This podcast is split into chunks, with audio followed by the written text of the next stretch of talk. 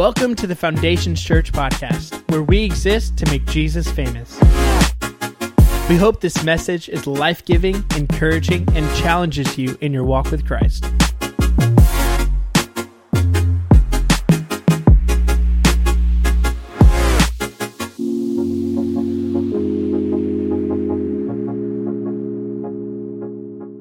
Last week we finished John chapter 4, but since this is uh, the last week that we're going to be in John, I'm calling an audible, and we're going to John 17, um, sometimes known as the high priestly prayer of Jesus.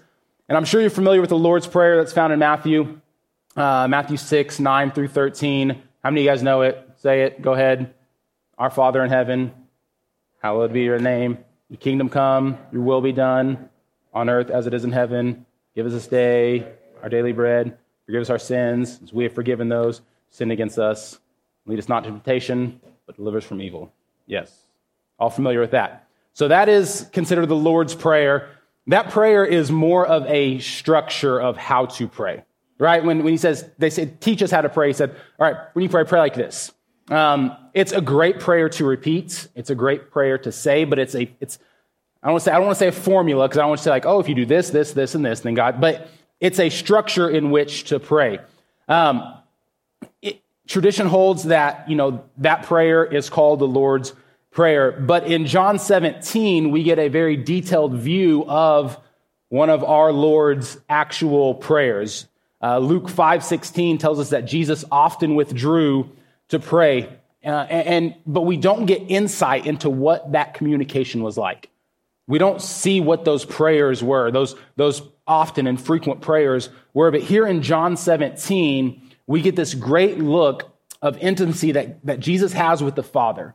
And when we start to see this transition from Jesus' earthly ministry coming to a close to him moving into this um, priesthood that, that Hebrews talks about, where he is interceding on our behalf in Hebrews 7 23 um, through 25, it says, There were many priests under the old system, for death prevented them from remaining in office.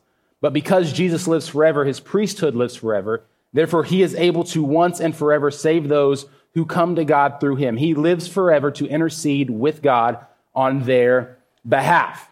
And so we see this really cool prayer of Jesus that contains these three different parts. You've got him praying um, for himself in John 17, verses 1 through 5. You've got him praying for the apostles and the disciples in verse 6 through 19. And then you've got him praying for the church and future believers, uh, closing out the chapter. And I, I don't think we're going to get to verse 20 through 26, just time wise, tonight. So we'll get through like 80% of it.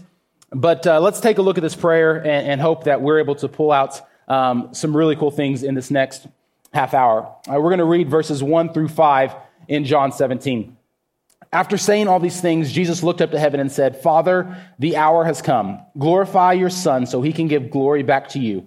For, for you have given him authority over everyone. He gives eternal life to each one you have given him. And this is the way to have eternal life to know you, the only true God, and Jesus Christ, the one you sent to earth. I brought glory to you here on earth by completing the work you gave me to do. Now, Father, bring me into the glory we shared before the world began. Up to this point in the book of John, we read Jesus referring that his hour has not yet come. You see in John 2 where he's like, Woman, my hour hasn't come. Um, but here he's saying the hour has come, right? It is time. Um, what is Jesus' hour that he's talking about? Yeah, but his hour, what was his purpose? His crucifixion. His hour of crucifixion has come.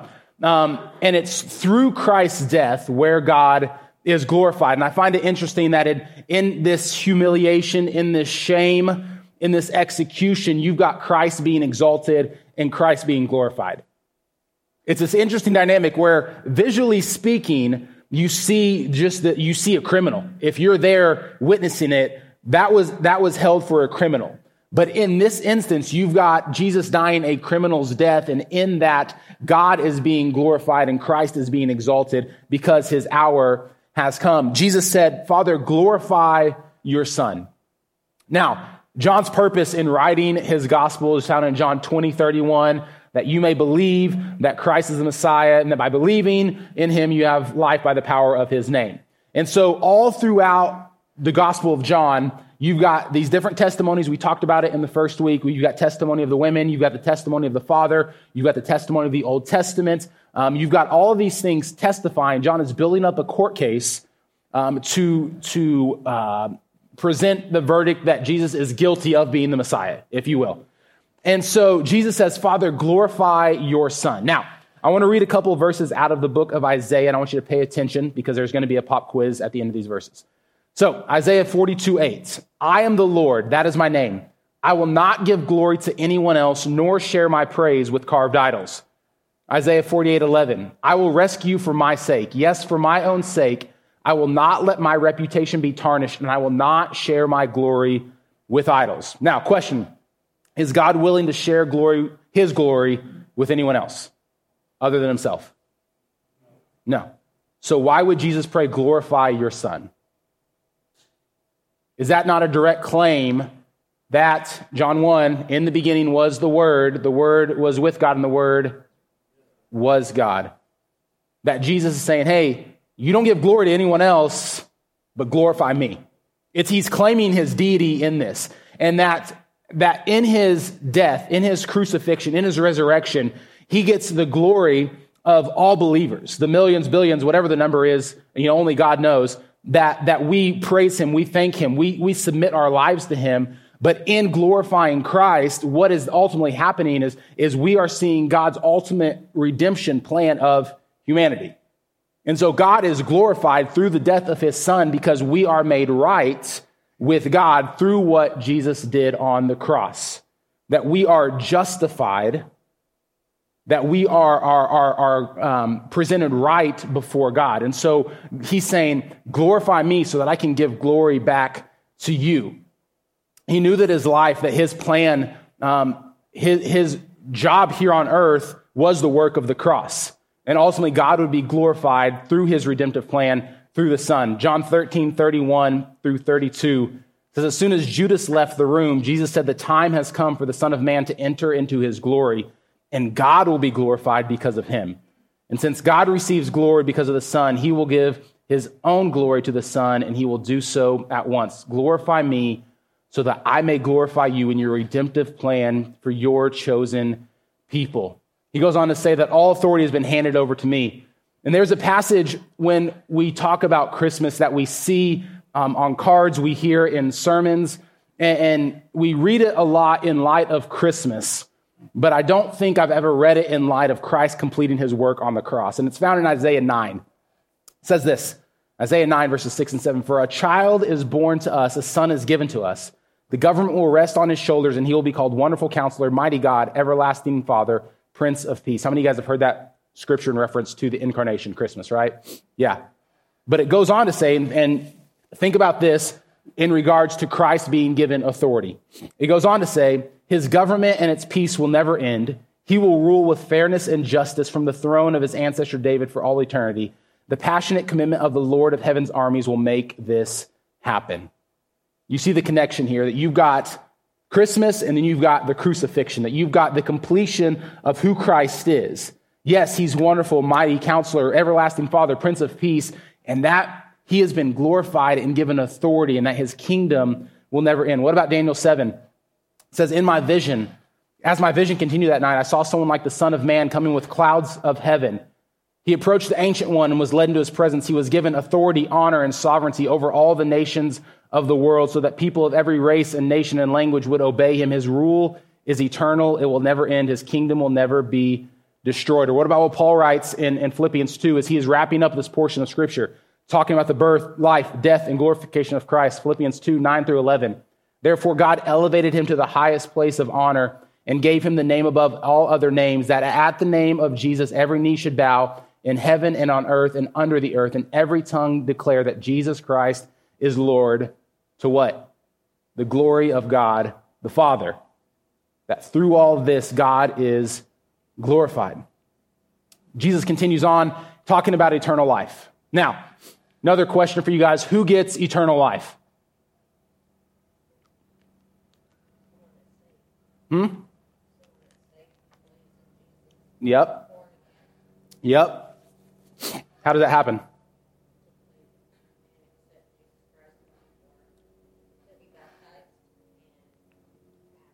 Yeah. So that's part two. Part one is that God gives them to Christ.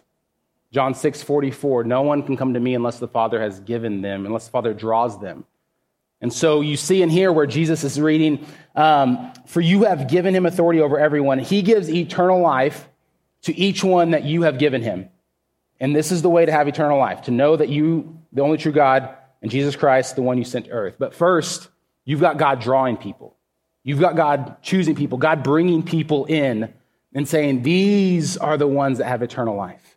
These are the ones, and it's because of that that, that, we, that we are able to be saved. Um, no one sneaks into heaven, right? No one, no one is like crawling underneath the fence.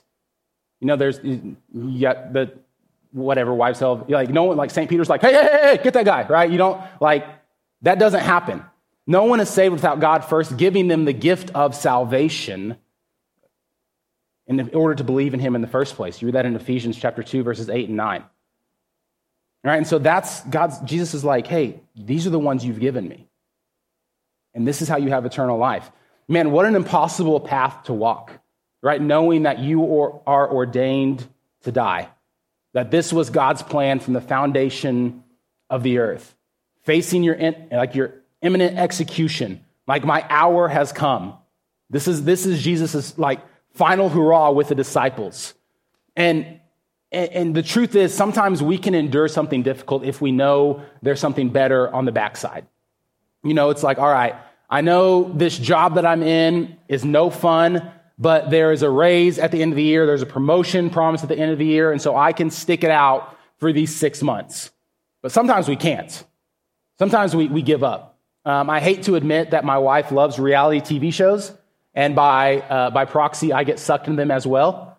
And it, it, it, nev- it never fails that we, we're watching a show and you've got these contestants that have to endure these physical challenges. And if they endure, there is prize money at the end of the challenge. It's like you get 5,000, you get 25,000, whatever. You know, you get a million dollars if you, if you stick it out. And so many people, even though there's the promise of money at the end, they can't stick it out. But what happens here? Jesus is saying, Hey, I'm not backing out now right? I'm, I'm, not, I'm not leaving. And, and what, what allowed him, not allowed him, what, what, was, what was the reason that he stuck it out? We read that in Hebrews chapter 12. It was the joy awaiting him. He endured the cross, disregarding its shame. What was that joy? It was that God gets the glory. It was that he gets authority. And it was that we get right standing in eternal life. That because of that joy set before him, he endured what he had to. We get to John 17, verses 6 through 19. I have revealed you to the ones you gave me from this world. They were always yours. You gave them to me, and they have kept your word. Now they know everything I have is a gift from you. For I have passed on to them the message you gave me. They accepted it and know that I came from you, and they believe you sent me.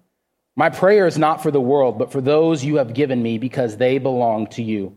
All who are mine belong to you, and you have given them to me, so they bring me glory. I am now departing from the world, and they are staying in this world, but I am coming to you. Holy Father, you have given me your name. Now protect them by the power of your name, so that they will be united, excuse me, just as we are. During my time here, I protected them by the power of the name you gave me. I guarded them so that none of them was lost, except the one headed for destruction, as the scriptures foretold. Now I am coming to you. I told them many things while I was with them in this world, so they would be filled with joy. And I have given them your word, and the world hates them because they do not belong to the world, just as I do not belong to the world. I'm not asking you to take them out of the world, but to keep them safe from the evil one. They do not belong to this world any more than I do. Make them holy by your truth. Teach them your word, which is truth. Just as you sent me into the world, I am sending them into the world. And I give myself as a holy sacrifice for them so they can be made holy by your truth. Here in this section, you've got Jesus praying for the apostles. Now, when we read the Bible, we've got to keep in mind a few things. We've got to keep in mind this that the Bible was not written to us. What I mean by that is when Moses was writing Leviticus, he wasn't writing to Michael Ballard in 2022. Right? When Jeremiah was writing his book, he wasn't writing to Foundations Church where we are. When, when um, uh, the author of Hebrews was writing to uh, writing it down. He was writing to the Hebrew people. He wasn't writing to us. However, that doesn't mean that we can't pull out scripture like spiritual truths about who God is. Um, that we can apply those truths to our lives, but we have to keep in, in context the big picture of things. Are we on the same page here? We kind of we've talked about this a few times that we have to understand um, where this is, where where this the, the context and and the history and all of this. So when we're reading this passage, you're like, well, he's writing through the apostles. Now, are we, if we are followers of Christ, are we disciples of Christ? Right? We're followers, or we are students of Christ. And so we can apply these truths. We can take these truths and say, hey, okay, I see that he was praying for the apostles, but, but I can pull out some truths. I can look at this and say, okay, this is what this is, this is what this applies to in my life. And so we, we, we see all that and, and we're, we're, we're plowing ahead with what we've got here. Um, Jesus starts with saying, These are the ones you've given me because they've always been yours and they have kept your word. Kind of, we go back, they've always been yours right? That, that from the foundation of the earth, God has chosen you, has called you by name. He has written your name in the, in the book of life from the foundation of earth. We don't have to rehash that. We've talked about that. And he said, they have kept your word. Now, have the disciples sinned? Are the disciples human? Have they sinned? They've messed up? Yeah. They've kept your word, though, Jesus said. Have they kept every word to a T? No, they haven't. But they've kept their word. They have held fast to his word. They are genuine in their faith. They are progressing in their walk with Christ, in their holiness. Um, they believe. The big theme of the book of John, belief. Uh, in the Greek, it's pisteuo. Anyone remember what that means? Don't look up there. There's a definition. Don't look up there. It's a saving faith, right? And the root word of that pisteuo is pistis, which is faith. And so J- Jesus is saying they have a saving faith. They have kept your word. They are, they, they, they are human. They have sinned, but they are holding fast to what I have taught them. And that's just what our call is too, right? Our call is perfection. We're getting, we'll get to that in a little bit. Our call is to perfection. We still sin, but we hold fast to Jesus' word and we continue on in our walk, becoming more and more like him. And so, so, so we'll, we'll get to that here. I'm getting ahead of myself. Uh, but then we get to verse 9, which is, it sticks out to me. Jesus says, My prayer is not for the world, but for those you have given to me. It's very exclusive language, Jesus. You need to calm down before you get canceled, right? We want to make sure this is a friendly, welcoming environment for everyone. Why don't you just go ahead and pray for the entire world and we won't have any more issues? No. My prayer isn't for the world. My prayer is for those that you have given me. My prayer is for those who have walked the narrow path. You look at Matthew 7, 13 and 14. You can enter God's kingdom only through the narrow gate. The highway to hell is broad, and its gates are wide for the many who choose that way. But the gateway to life is very narrow, and the road is difficult, and only a few ever find it. My prayers for those people. My prayers for those who have given up their life to find real life. Matthew 16, 24 through 26. Then Jesus said to his disciples, If any of you wants to be my follower, you must give up your own way, take up your cross, and follow me. If you try to hang on to your life, you will lose it. But if you give up your life for my sake, you will save it. His prayer is for believers. His prayer is for those that are remaining in the faith. And what's his prayer? It's that God would protect them and unite them. That Jesus saying, Hey, I watched over them while I was here on earth. And none of them were lost except for the one that was headed for destruction in the first place. That's pretty crazy language. Who's he talking about? Judas. I've heard people say when talking about you know, friends or church attendance or ministry. You know, they're like, hey, you can't, you can't win them all. You can't please everyone. Jesus had 12 and even one of them was a little squirrely. And I'm like, Judas turned on Jesus because it was prophesied that he would turn on Jesus. It wasn't a lack of leadership on Jesus' part. It was, it was it, that, that it was foreordained in scripture that Judas would betray Christ. If you want to take it a step further, when Jesus was picking the 12 disciples, he knew which one would betray him, and he still chose him to fulfill the scriptures. You read Psalm 41 9, even my best friend, the one I trusted completely, the one who shared my food, has turned against them. Jesus is praying that, you, that believers are protected and united. When it comes to unity, that's a pretty popular buzzword that we hear a lot. You know, we need unity in our country, we need unity in our politics. You know, we just need to be all one, holding hands, you know, sing kumbaya, we need to be together. Um, I want to read a really refreshing passage from the mouth of Jesus that uh, I read to my son before I kiss him on the head and put him to bed. It's out of Luke 12, 49 and 52. Very um, life giving passage. This is from Jesus. It says, I have come to set the world on fire, and I wish it were already burning. I have a terrible baptism of suffering ahead of me, and I'm under a heavy burden until it is accomplished. Do you think I have come to bring peace to the earth? No, I've come to divide people against each other.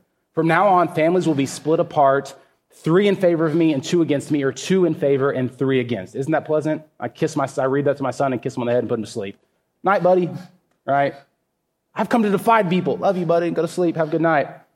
When it comes to unity, we've got to make a very clear distinction here that there is no unity between God and the world. That there is no unity. If you want to take, take a, the reference out of, out of Corinthians, what fellowship does light have with darkness? All right, what partnership is there with good and evil? Um, there's a clear line in the sand when it comes to the things of God and the things of the world, and, and there, there will never be unity in those two spheres. Um, they're at odds. The unity that Jesus is praying for is not a, a worldly, hey, let's all hold hands, you know, between people groups. He's praying for a unity that has been modeled from the foundation of the earth between the Father, the Son, and the Holy Spirit. The triune, the three unified God. And this is, this is supposed to be modeled in the body of Christ, that we are unified in mind and purpose. And that when we are unified, there's joy in the body. When we are unified, it is a strong witness to the earth. And when we are unified, God is glorified. Right? That is the unity that he's praying for. Um, Paul talks about it in Philippians 2, right before he talks about having the same attitude as Christ. Philippians 1 uh, or 2, verses 1 and 2. Is there any encouragement from belonging to Christ? Any comfort from his love? Any fellowship together in the Spirit? Are your hearts tender and compassionate? Then make me truly happy by agreeing wholeheartedly with each other. That is talking about believers. Agreeing wholeheartedly with each other, loving one another, and working together with one mind and purpose. It's important to remember whenever we talk about unity.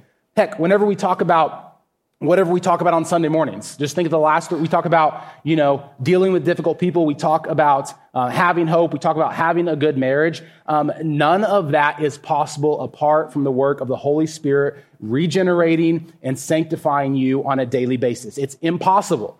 And so, so we can say, hey, those are some good principles. But if you are not unified with God, if you are not, I've said this before several months ago, if you are not at peace with God, you will never have the peace of God. If you don't have hope in Christ, you will never have the hope of Christ. And we could play this word game on and on, but if you are not um, following Christ, then, then these things, these ideas of having a good marriage, these ideas of having hope, these ideas of dealing with good people, they're a pipe dream because they won't happen. You want to get mad at your spouse because they're not submitting to you, but you have yet to submit to Christ. And so there's this idea that like, oh, it's just, it's a good, no, it's a God principle. It's not just a good principle. And so you, your life has to be in line with the Spirit and have the Holy Spirit working in you if we want to be unified. This, excuse me, this prayer that Jesus is praying is impossible apart from the work of the Holy Spirit in our life. Is the church perfect in this? No. Why? Because there's probably a lot of self centered people who haven't fully submitted their lives to Christ. And so we see these divisions and we see, we see some, times where God isn't glorified in the way that we treat other people. And so we have got to be in line with the Word of God. Jesus goes on to say the world hates them because they do not belong to the world. Now, John 13 to John 17 is one big dinner setting, right? This is the Last Supper. And so what you have happen from John 13 to John 17 is like Jesus' final discourse with the disciples. And so in John 15, you know, just you know, a few minutes, half an hour earlier, Jesus is talking to them and he says this If the world hates you, remember that it hated me first. The world would love you as one of its own if you belong to it, but you are no longer part of the world. I chose you to come out of the world, so it hates you. Do you remember what I told you? A slave is not greater than the master.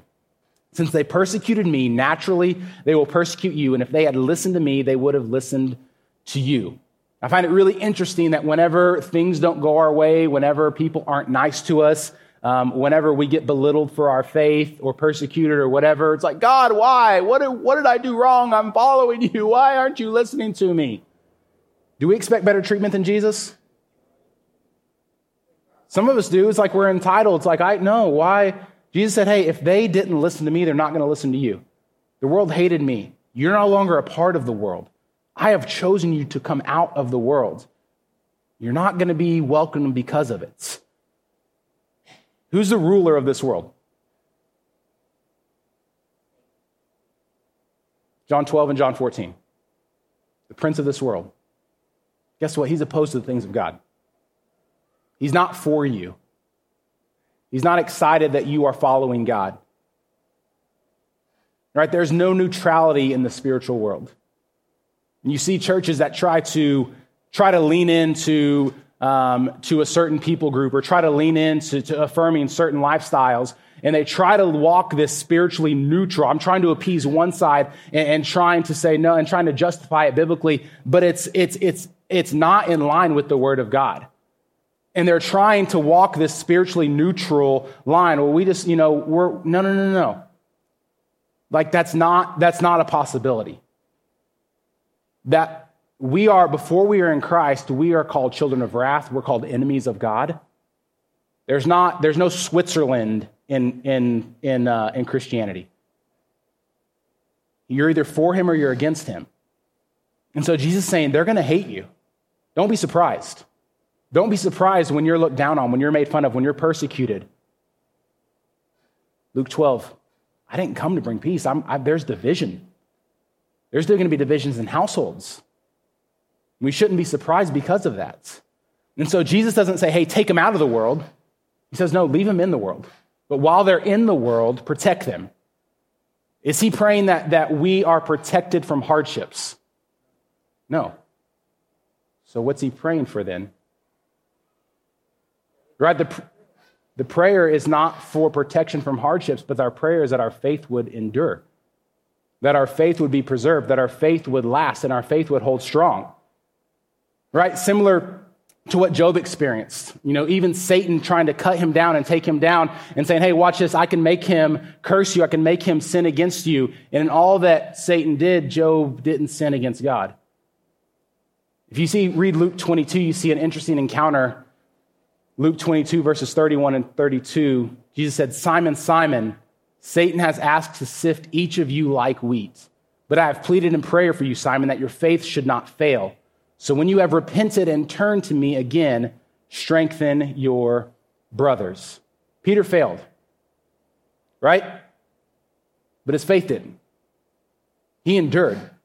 Why? I don't know. Maybe because Jesus prayed for him? Can you imagine if the prayers of Jesus went unanswered? Wouldn't that be really odd? That Jesus is praying for his disciples to be preserved, that God protects them. Do you know how the disciples died? Most of them were executed for your faith. Did, did, does that mean God didn't protect them? That God made them escape hardships? No, He protected their faith, that their faith endured. That their faith was a lasting faith. And, and, and we see that prayer. And if God is praying that God, or if Jesus is praying that God keeps those true believers and protects them by His name, that He protects the, the followers and guards their hearts, then guess what? It's going to happen. Philippians 1 6 says this I am certain that God, who began the good work. Who began the good work in you? God will continue his work. Whose work? His work until it is finally finished on the day when Christ Jesus returns. Romans 8, 38 through 39 says, I am convinced that nothing can ever separate us from God's love. Neither death nor life, neither angels nor demons, neither our fears for today nor our worries about tomorrow, not even the powers of hell can separate us from God's love. No power in the sky above or in earth below. Indeed, nothing in all creation will ever be able to separate us from the love that God has revealed in Christ Jesus our Lord. I don't have this one on the screen, but why not? We're here. Let's read John 10, 27 through 30. My sheep listen to my voice. I know them and they follow me. I give them eternal life and they will never perish. No one can snatch them away from me. For my Father has given them to me and he is more powerful than anyone else. No one can snatch them from the Father's hand. The Father and I are one. Jesus prayed it. Paul reinforces it. That true, genuine believers, man, their faith will not fail. Jesus goes on to pray, make them holy by your truth, teach them your word, which is truth. We could paraphrase this. Jesus plays some word games, but you can't really separate the two, right? His word is truth, and truth is his word, so they're they're interchangeable, but they're not. You got to know what truth is His word. And so, um, some you could say, hey, make them holy by teaching them your word. Some translations say sanctify them. What does that word sanctify means? There should be a definition for sanctification up there. It's all good if it doesn't. It means to grow more like Christ. In the Greek, the same word for sanctify is holy, to be set apart for a specific purpose. Um, if we want to define it, trying to use the New Testament, we could say this that in, in, in anticipation of God's return, right, and, and knowing that perfection is never fully realized here on this earth, it's this believers are to live a holy and blameless life, being pure in their conduct and behavior. It's progressive. That each and every day you are more and more like Christ. There may be days where you fail. You look at the life of David, but he was marked as a man after God's own heart, that you continue and progress on in faith, in holiness. Jesus said in Matthew 5:48, "But you are to be perfect even as your Father in heaven is perfect." Peter said in 1 Peter 1, "But now you must be holy in everything you do, just as God who chose you is holy. For the scriptures say you must be holy because I am holy." Paul said in Romans 6, 19 through 20, he makes this illustration about slavery. He says, Because of your weakness of your human nature, I'm using the illustration of slavery to help you understand all of this. Previously, you let yourselves be slaves to impurity and lawlessness which led ever deeper into sin. Now you must give yourselves to be slaves to righteous living so that you will become holy. When you were slaves of sin, you were free from the obligation to do what is right. What was the result? You are ashamed of the things you used to do, the things that ended in eternal doom, but now you are free from the power of sin and have become slaves to God. Now you, now you do those things that lead to holiness and result in eternal life. And how does sanctification happen? Jesus said, You make them holy by your word, by the truth. What is your word? Your word's the truth, which means this that when it comes to biblical teaching and biblical doctrine, we must have sound theology. We must have sound doctrine. Right? Doctrine is simply instruction as it applies to lifestyle application. So, in other words, doctrine is teaching imparted by an authoritative source. Biblical teaching, this words. What's our authoritative source? It's the Word of God. And so, Sanctification comes through sound doctrine, doctrine that's based in the Word of God. Paul tells Timothy, keep a close watch on how you live and on your teaching. That same word there is doctrine. Stay true to what is right for the sake of your own salvation and the salvation of those who hear you. You can't grow in holiness. You can't grow more like Christ. You can't work towards perfection if you do not have a clear understanding, a clear line of what God's word is. People are like, nah, man, it's just about relationships, bro. We just got to be with one another and hang out. You, you don't know what godly relationships are if you don't know what the word of God says. You can't have sound doctrine if you don't know what the word of God says. You don't know how to live according to the Bible if you don't know what the word of God says. Jesus said, sanctify them, make them holy by the truth. What's the truth? The truth is your word. It's not up for debate. The path of holiness is clearly lined out in the Bible, and sound doctrine is non negotiable. As we're wrapping up tonight, I just want to give this warning in, in the, the uh, 30 second theology generation where we see really popular clips that have millions of views and likes and comments. Amen, brother. Yeah, you preach. You get these um, these, these reels, these, these 30 second clips of some well known pastors that have a big crowd cheering them on, and they say some things, and sometimes some of the things they say aren't even close to what the Word of God says. Can I tell you, we have to line everything up according to what the Bible says. Just because something sounds good and just because a lot of people are clapping doesn't necessarily mean that it is the Word of God. They might be clapping because it's not the Word of God. And so we've got to be very careful about who we are letting speak into our lives, and that our doctrine and our theology has to be sound. It's got to be sound. I forget who said it, but they said the difference between right or between wrong doctrine or, or doctrine is, is between right and almost right, right? That there is a difference there. It's you've got right, but then you've got almost right. Almost right isn't right. And so we've got to make sure that it is lined up with the Word of God. If it is not lined up with the Word of God, if it is not sound biblical teaching, throw it away. Throw it away. Save it for the world. Let them have it. You, God's chosen people, No, this is your standard. The Word of God is your standard, not influencer pastors who just make people clap. Let's pray. God, we come before you tonight. God, thanking you for your Word. God, we pray that we are sanctified, that we are made holy by your Word. God, we pray for, for each and every person in here, God, that we grow in, in you, that we become more and more like you. God, work in us, move in us. God, let us be a light to the world. God, let us be unified just as you are unified. And we thank you. It's in Jesus' name we pray. Amen. We hope that you enjoyed this message. If you have any questions or want to reach out to us, you can email us at info at foundationschurch.tv or visit our website at foundationschurch.tv.